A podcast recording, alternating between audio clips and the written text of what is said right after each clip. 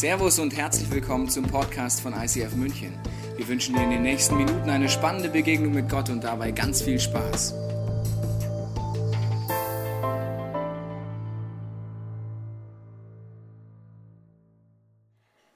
Von meiner Seite herzlich willkommen. Und ich möchte einfach mich da noch anschließen, diese, diese ganze Sache mit dem Youth Planet, das ist mir so am Herzen und ich freue mich so, dass Sie heute hier sind und dass wir einfach mitkriegen, was in unserer Kirche alles losgeht, wie viele, wie einfach schon investiert wird in die Kinder und in die Jugendlichen. Und ich freue mich schon, wenn unser Sohn vier Jahre alt dann irgendwann an der Candy Bar sich bedienen darf und was er zu Hause nicht kriegt ähm, ja. Zurück zum Thema Stress nach. Die Beate hat vorhin schon so schön eingeleitet. Ich weiß nicht, wo du herkommst. Ähm, gibt ja viele Möglichkeiten, gestresst zu sein. Irgendwie habe ich das Gefühl, das gehört schon zu, mein, zu meinem Sprachgebrauch einfach so täglich, dieses Wort. Und ich hatte vor ein paar Wochen oder vor einiger Zeit eine Situation, da war ich so gestresst. Und dann habe ich mir gedacht, ich setze mich jetzt hin und schreibe mir einfach mal auf, was mich alles stresst. Und dann habe ich verschiedene Sachen aufgeschrieben, was ich alles so mache, was ich alles so tue. Und auf einmal habe ich gemerkt, ich bin ja nicht nur die Frauke, sondern irgendwie habe ich tausende verschiedene Rollen, die alle auf mich einströmen. Also, ich bin Ehefrau, ich bin Mutter, ich bin Freundin, ich bin Schwester, ich bin Tochter, ich bin Tante, ich bin Pastorenfrau, ich bin Leiterin von der Ladiesarbeit, ich, was weiß ich was alles. Und irgendwann habe ich gemerkt, diese ganzen Dinge, die haben ja auch irgendwelche, nicht nur, dass das meine Rollen sind, sondern da gibt es ja auch überall verschiedene Anforderungen mein Mann, der wünscht sich, dass ich Zeit für ihn habe, dass wir uns gemütlich hinsetzen, wenn er aus der Arbeit kommt, dass ich nicht gestresst bin. Mein Sohn würde am liebsten haben, dass ich ihm die Welt erkläre, alle seine Warum-Fragen oder permanent irgendwelche Action-Sachen mache, was mit ihm unternehme. In meiner Familie als Schwester, Tochter, Schwiegertochter wünschen sich Leute von mir, dass ich Zeit habe, dass ich sie, und das möchte ich ja selber auch, ich möchte sie in meinem Leben teilhaben lassen, ich möchte selber was mitbekommen von ihnen. Und äh, als Leiterin möchte ich meinen Frauen nachgehen. Wer ist hier am richtigen Platz? Jawohl, die eine kann so toll die Deko machen. Also es ist, es ist wieder so wunderschön geworden. Alles muss ich nur mal sagen. Jawohl. Und es gibt so viele Dinge, wo ich merke, ich selber habe an mich irgendwelche Anforderungen oder irgendwelche Leute. Und ähm, als ich das so gemerkt habe und meine ganze Liste dadurch hatte, da habe ich auf einmal gemerkt, wie es mich erschlagen hat, weil ich dachte, ich kann dem ja allem überhaupt gar nicht gerecht werden was da alles auf mich einströmt. Gleichzeitig hat es mich zwar erleichtert, weil ich dachte, ah, okay, jetzt äh, ordnet sich das mal alles ein bisschen, aber es war so wahnsinnig viel. Und wenn sich dann noch zu diesen ganzen Rollen die Umstände verändern, also wenn da noch plötzlich die Spülmaschine kaputt geht oder irgendjemand krank wird oder man in einer Prüfungssituation ist oder sich mit irgendwem streitet, ich finde, dann wird alles überdimensional stressiger. Und trotzdem, auch wenn das alles Stress begünstigt, habe ich gemerkt, dass hinter Stress oft was anderes steckt als nur irgendwelche Umstände. Ich habe das zum Beispiel gemerkt, als ich vor einiger Zeit mal, hatte ich ziemlich eilig zu Hause, hatte aber gerade noch eine Waschmaschine irgendwie angeschmissen und habe dann gedacht, gut, jetzt muss ich noch die Wäsche aufhängen und dann hatte ich Besuch und hat mein Besuch gesagt, ach komm, ich helfe dir die Wäsche aufhängen, dann geht's schneller. Ja, dann hat der Besuch mir geholfen und dann habe ich gemerkt, was ich für ein spezielles System habe, die Wäsche aufzuhängen. Dann habe ich gemerkt, ja, bei mir muss alles erst so ausgeschüttelt werden, dann kommen erst die großen Teile, die auf den Wäscheständer und dann daneben passen immer noch die Socken und die Sachen. Und meine, mein Besuch aber, die hatte auch ein System. Die hat alles nach Farben sortiert. Und es war Ihr lacht jetzt, es war auch lustig, aber es hat mich brutal gestresst, weil ich dachte, wieso macht ihr jetzt das anders als ich und ich muss doch los und ich kam wie nicht raus aus meiner Haut. Und da habe ich gemerkt, so genaue Vorstellungen können auch Stress begünstigen. Deswegen ist mein erster Punkt heute Abend, Stress kann kommen, wenn du den Anspruch hast, alles perfekt zu machen Mir geht es überhaupt nicht darum, dass man kein ordentliches Zuhause haben darf oder in der Arbeit schludert oder nicht gewissenhaft arbeitet. Ich bin ein sehr gewissenhafter Mensch und ich plane auch sehr gerne meinen Alltag. Und trotzdem äh, stresst es mich, wenn ich den Gedanken im Kopf habe, genauso wie ich es mir vorgestellt habe, so muss es sein. Ich habe zu dieser ganzen Perfektion einen unglaublich provokanten Spruch in der Bibel gelesen, den muss ich euch einfach vorlesen der steht im Prediger. Nun weiß ich, warum die Menschen so hart arbeiten und so viel Erfolg haben.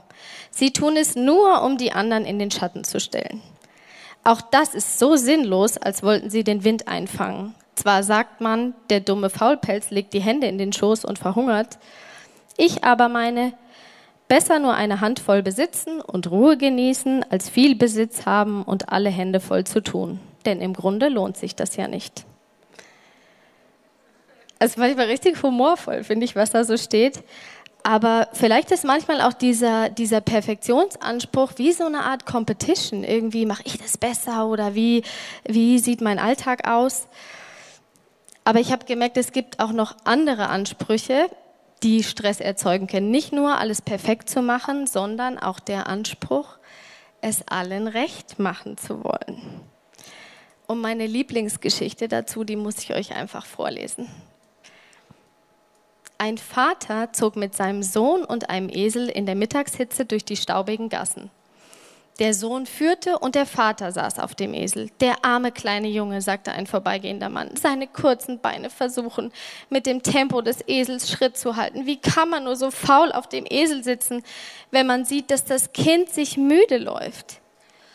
Der Vater nahm sich dies zu Herzen, stieg an der nächsten Ecke ab und ließ den Jungen aufsitzen.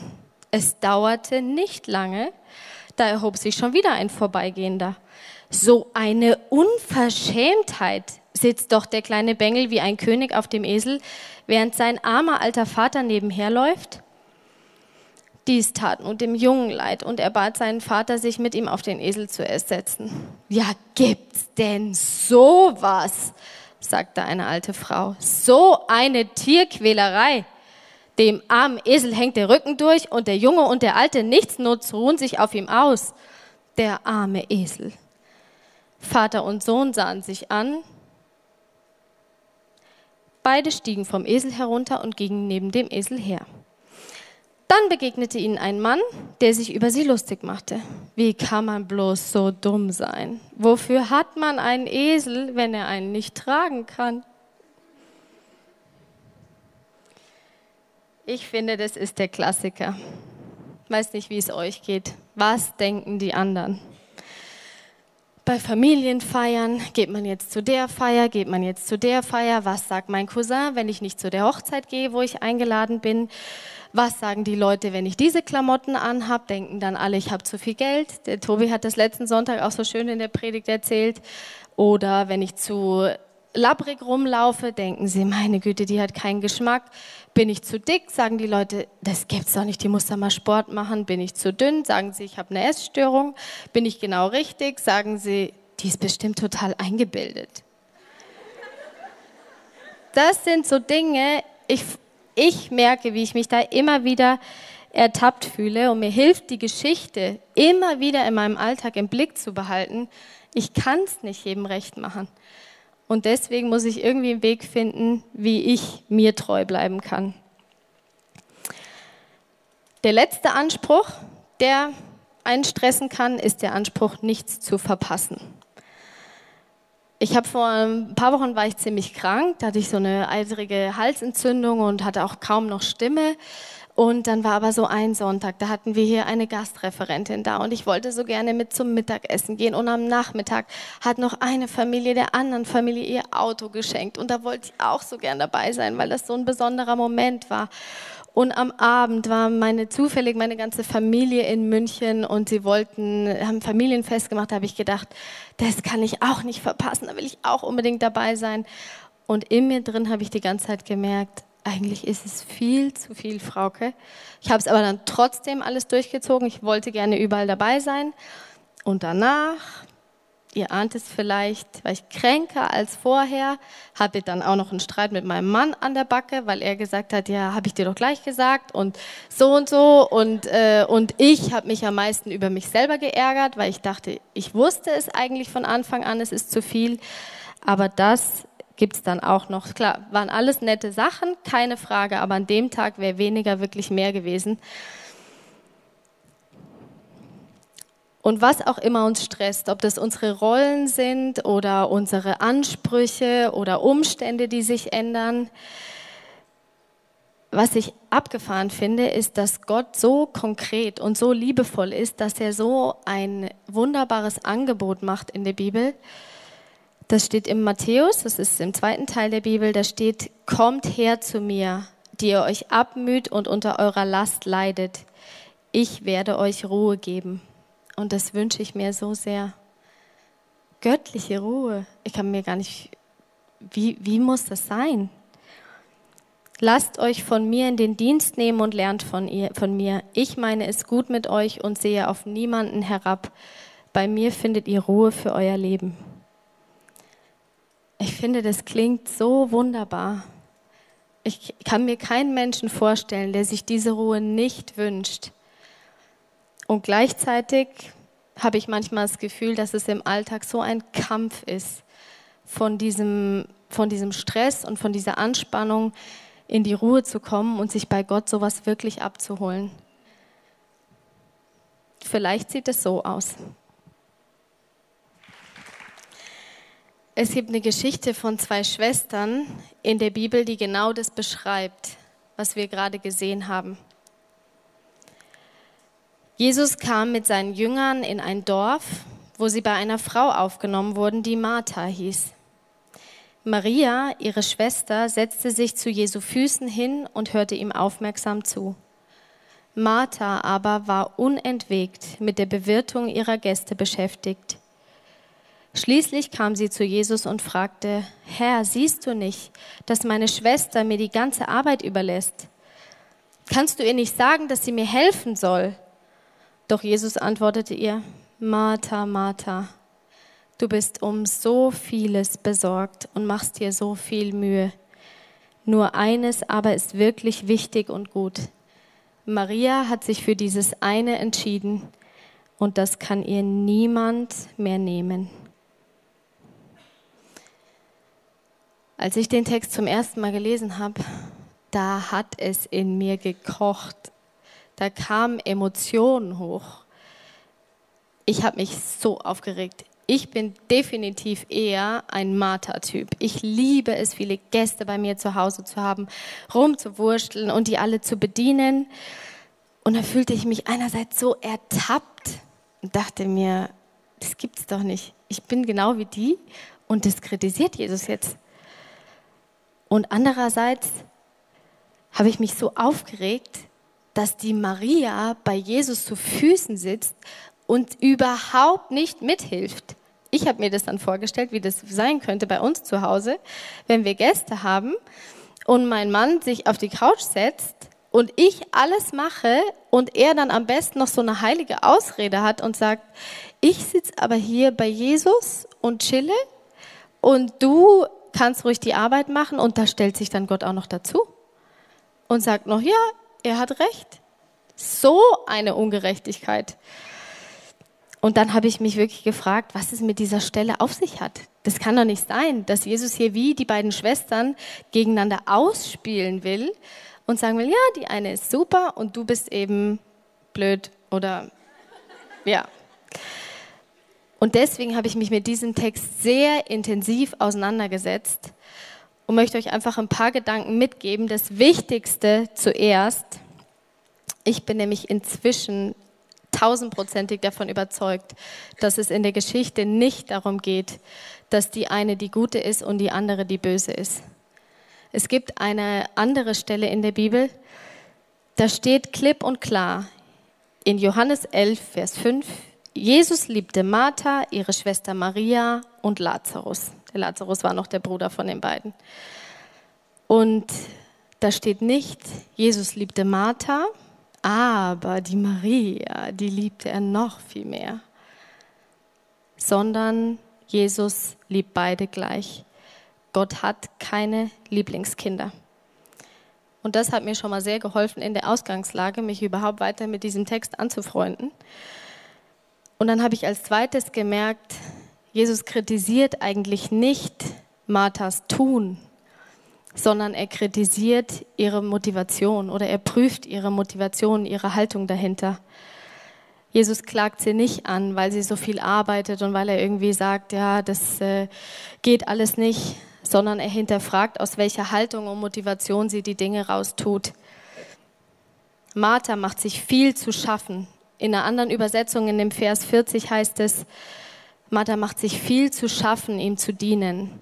Und dieses, dieser ganze Komplex wird im Griechischen übersetzt mit dem Wort Persiapo. Und das kann man auch übersetzen mit dem abgelenkt sein. Und ich glaube, dass es Jesus darum geht, dass die Martha einfach so sich, eigentlich sich gar nicht ums Wesentliche dreht.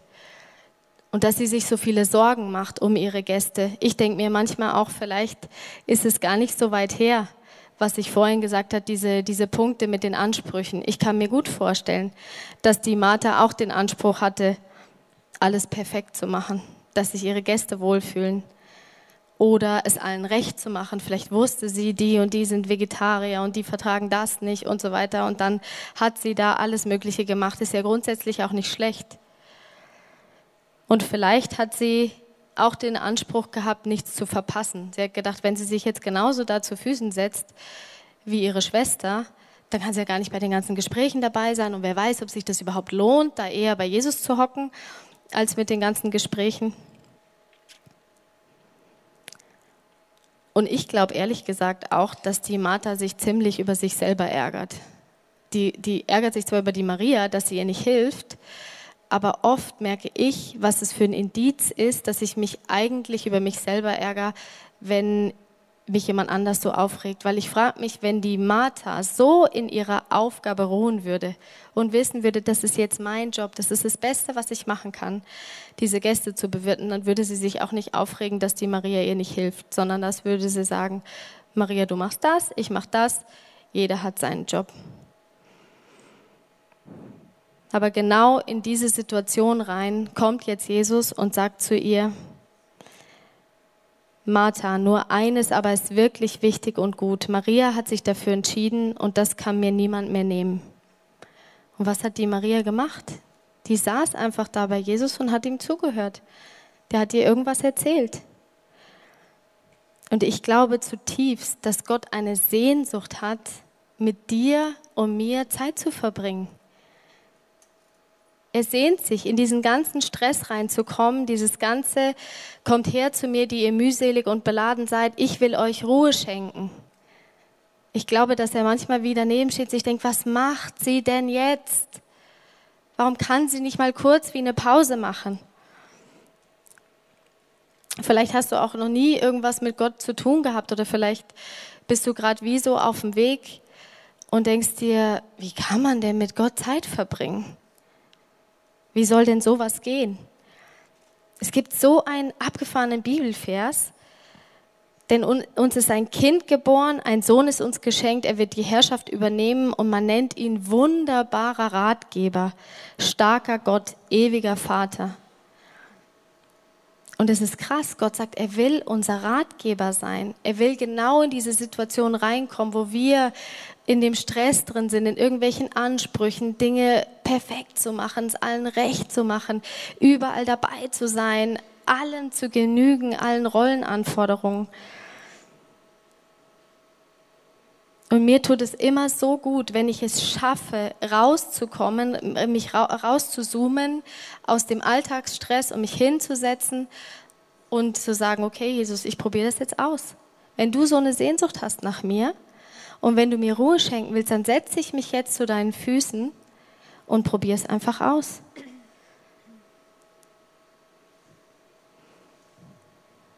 Trotzdem glaube ich, dass es nach wie vor eine Gratwanderung ist, dass, es, dass man auf der einen oder auf der anderen Seite vom Pferd runterfallen kann und sagen kann, äh, es geht nicht nur darum, immer nur da zu sitzen und bei Jesus zu sitzen und nie Verantwortung zu übernehmen, sondern es ist wie so ein Wechselspiel von allem. Aber unter allem steht letztendlich, das eine, wofür sich Maria entschieden hat, ist richtig und wichtig. Und jetzt habe ich gemerkt, ich bin so ein ganz spezieller Typ. Mir fällt es so schwer, mich einfach hinzusetzen und zur Ruhe zu kommen. Und ich glaube, wir Frauen, wir sind so vielfältig und so unterschiedlich. Deswegen habe ich jetzt vier wunderbare Frauen eingeladen, die uns einfach ein bisschen davon erzählen, wie sie das machen, wie sie mit Gott Zeit verbringen, wie das so praktisch aussehen kann.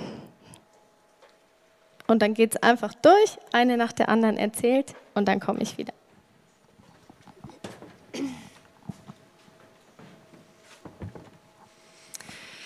Ich heiße Julia, bin von Beruf Hebamme und äh, arbeite freiberuflich mit Kursen und äh, Hausbesuchen. Und im ICF arbeite ich noch ehrenamtlich mit. Und äh, in diesem manchmal sehr vollen Alltag ähm, habe ich ein ganz besonderes Wochenende mit Gott erlebt. Das Wochenende war ursprünglich durchgeplant mit vielen Terminen und Aktivitäten. Und ähm, eins nach dem anderen wurde abgesagt und wurde gecancelt. Und erst war ich ein bisschen frustriert und dachte so, was hat das zu bedeuten? Äh, dann habe ich einfach mal Gott gefragt, okay, was sollen wir machen äh, mit der vielen schönen Zeit, die jetzt frei geworden ist?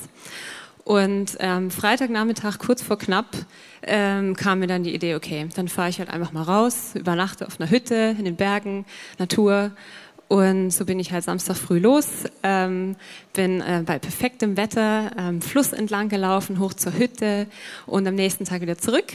Äh, Gerade bei ähm, Gewittereinbruch saß ich im Auto, alle Details waren perfekt und ich habe so gespürt, dass ich in der Natur ähm, so gut Gott begegnen kann. Ich bin da längs gelaufen und habe gestaunt über die hohen Berge und denke mir so, oh krass, du bist so groß Gott und ähm, am Fluss immer höher zur Quelle, äh, habe ich mir dann gedacht, oh, Jesus sagt auch von sich, er ist die Quelle lebendigen Wassers. Und ähm, ich hatte da einfach so gute Gespräche mit Gott. Ähm, das heißt, ich habe einfach so meine Gedanken geteilt, mal leise in mir drin, mal aber auch einfach laut ausgesprochen, wenn keiner hinter oder vor mir lief. Ähm, genau, und das war für mich so eine besondere Zeit. Ähm, und Gott hat mich richtig beschenkt, indem er einfach mir auch ein Gegenüber ist und meine Sehnsucht stillt nach ähm, enger Gemeinschaft, Zweisamkeit äh, und hat sich da so richtig um mich gekümmert. Ähm, dann habe ich noch eine andere Leidenschaft, das ist Tanzen und ähm, habe gemerkt, auch damit kann ich Gott Zeit verbringen, indem ich mir einfach eine Worship-CD anmache mit so Songs, die wir hier auch singen und äh, einfach mit der Sprache Tanz ähm, das ausdrücke, was in mir ist oder was ich ihm sagen will. Ja, ich bin die Esther. Ich bin Mama von drei Kindern. Der Samuel ist sechs, geht in den Kindergarten und Johanna ist zweieinhalb Jahre und der Luan, der kleinste, acht Monate alt. Ich habe kaum Zeit so für mich alleine und deswegen habe ich mir gedacht, meine Zeit, die ich habe, ähm, die ich mit Gott verbringen möchte, muss ich voll in den Alltag integrieren.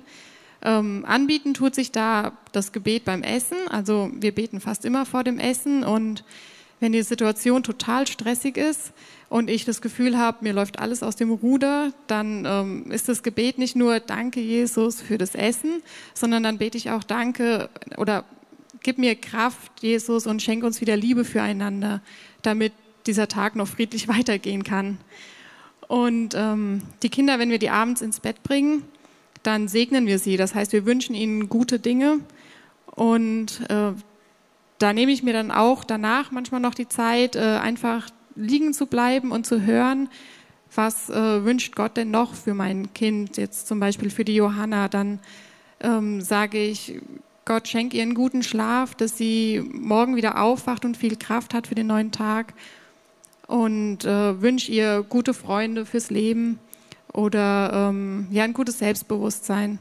Und die Zeit, die ich dann noch so da liege und überlege, das ist Zeit, die ich mit Gott verbringe. Ich bete für mein Kind, aber ich bin in Kommunikation gerade mit Gott.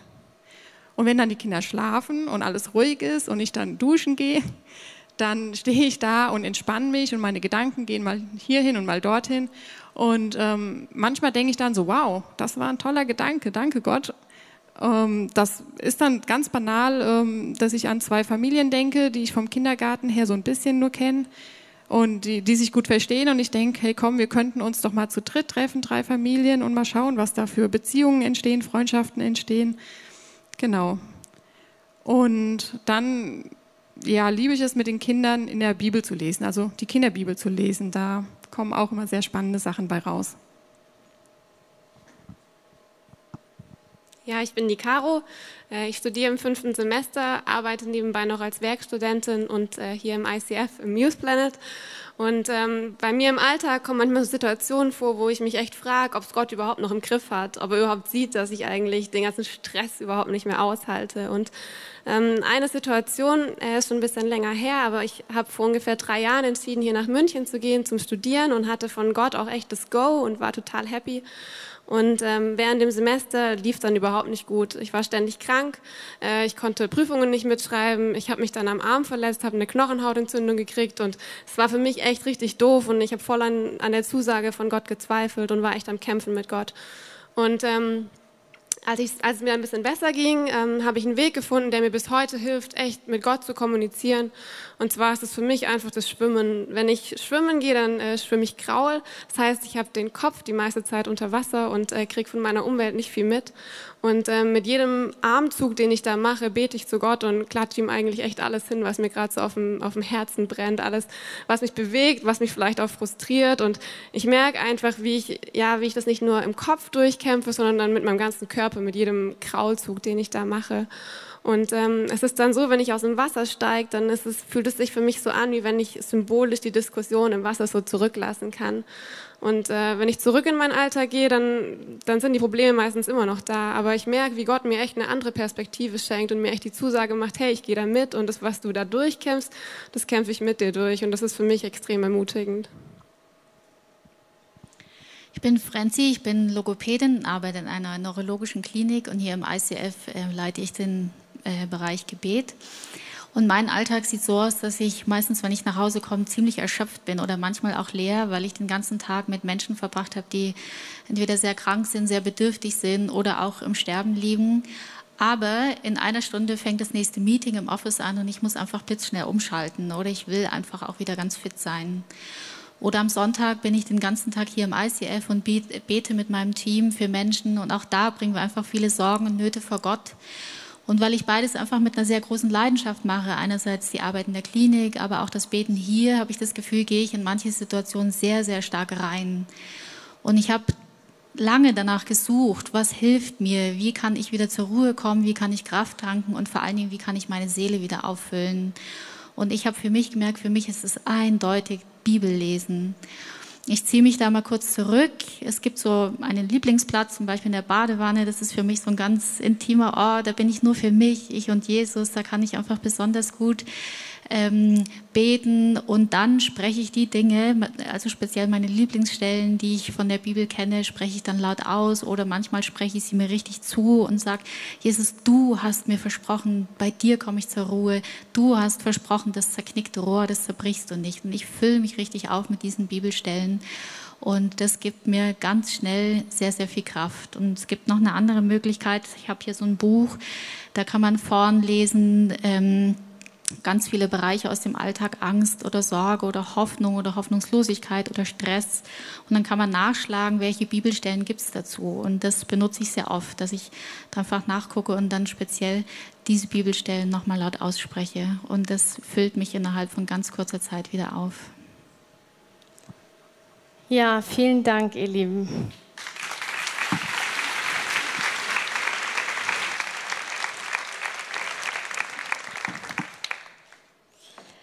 Ich weiß nicht, wie es euch jetzt ging. Ich liebte das jetzt schon in der Vorbereitung, einfach mitzukriegen, wie unterschiedlich Frauen sind und wie alles absolut berechtigt ist und alles genauso intensive Zeiten mit Jesus sein können. Ganz unterschiedlich, wie die aussehen. Ich bin zum Beispiel eher der Mensch, der, der ähm, mehr äh, mit anderen gerne was zusammen erlebt. Deswegen habe ich mir jetzt verschiedene Sachen ausgedacht, zum Beispiel so eine Zeit zu gestalten, allein zusammen mit Gott. Da möchte ich einfach verschiedene Leute einladen. Die kommen dann alle in meine Wohnung und keiner darf ein Wort reden, aber jeder muss mit Jesus Zeit verbringen. Ich liebte das auch früher während meines Studiums in der Staatsbibliothek zu sitzen, alle lernen, da musste ich dann auch lernen. Und für mich ist das so eine Hilfe, oder gerade erst heute, nee, nicht heute, gestern oder vorgestern saß ich auf meinem Balkon und habe gesagt, Jesus, ich möchte es einfach ausprobieren, mich hinzusetzen und auch alleine wie mit dir Zeit verbringen. Und dann saß ich da und habe auf meinem Balkon so ein, so ein Minzbäumchen, das habe ich da rausgestellt. Und dann wehte mir auf einmal ein Duft entgegen von dieser Minze und ich war irgendwie so ganz erfrischt. Und dann war es mir auf einmal, wie wenn Jesus sagt, Frauke, du bist auch so ein Minzbäumchen. Wenn du dich mir zur Verfügung stellst und wenn du einfach da bist, dann duftest du auch so. Und ich dachte mir, krass. Das, das waren so Alltagsmomente einfach. Und es gibt jetzt eine Zeit, in der wir das einfach alle miteinander praktisch ausprobieren dürfen. Wir haben, hören jetzt noch ein paar von den gesungenen Liedern, äh, gesungenen Gebeten, einfach wo man mitsingen kann, aber auch einfach die Zeit nutzen. Es gibt überhaupt keine großen Sachen, die man jetzt machen kann, einfach du und Gott. Und selbst wenn du noch nichts mit Gott zu tun hast, nutzt die Zeit. Ich habe einen Bibelvers, den ich dann immer wieder, so wie die Francis gesagt hat, Gott sage, der heißt, gebt, was ihr habt, dann werdet ihr so reich beschenkt werden, dass ihr gar nicht alles aufnehmen könnt.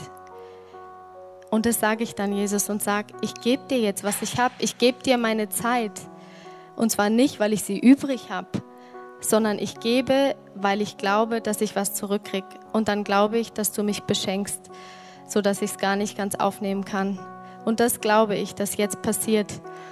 Wenn du dir die Zeit nimmst und jetzt einfach mal zur Ruhe kommst, Vielleicht kommt dir was in den Sinn, so wie mit dem Minzbäumchen. Vielleicht fallen dir irgendwelche Namen ein, irgendwelche Leute. Vielleicht bist du gestresst gerade noch. Es gibt hinten auch wieder Angebote, wo man einfach für sich beten lassen kann. Die Frenzy mit ihrem Team ist da. Und da könnt ihr einfach hingehen und die Zeit nutzen und mach die Zeit wirklich zu deiner Zeit jetzt. Lass dich wie ganz neu füllen und probier es aus. Denn ich erinnere mich, dass du gesagt hast, sucht meine Nähe. Und genau das will ich jetzt zu dir beten. Und in diesem Sinne möchte ich jetzt wirklich noch beten für die Zeit. Und dann bin ich gespannt, was Gott macht. Vater im Himmel, ich danke dir, dass du jede einzelne Frau kennst, die jetzt hier ist. Du weißt ganz genau, was wir brauchen. Und wir probieren das jetzt aus und setzen uns einfach mal so wie diese Maria zu deinen Füßen und sagen, okay, wenn das wirklich stimmt, dass du uns so beschenkst, dass du mich meinst, dass du nach mir Sehnsucht hast, Jesus, dann will ich das jetzt erleben. Und ich stelle die Zeit unter deinen Schutz, Jesus, und bitte dich einfach um Wirken, dass du durch die Reihen ziehst und jeder Frau begegnest, wie sie es braucht. In Jesu Namen. Amen. Wir hoffen, dass dir diese Predigt weitergeholfen hat. Wenn du Fragen hast, kannst du gerne an info at icf-moenchen.de mailen und weitere Informationen findest du auf unserer Homepage unter www.icf-moenchen.de.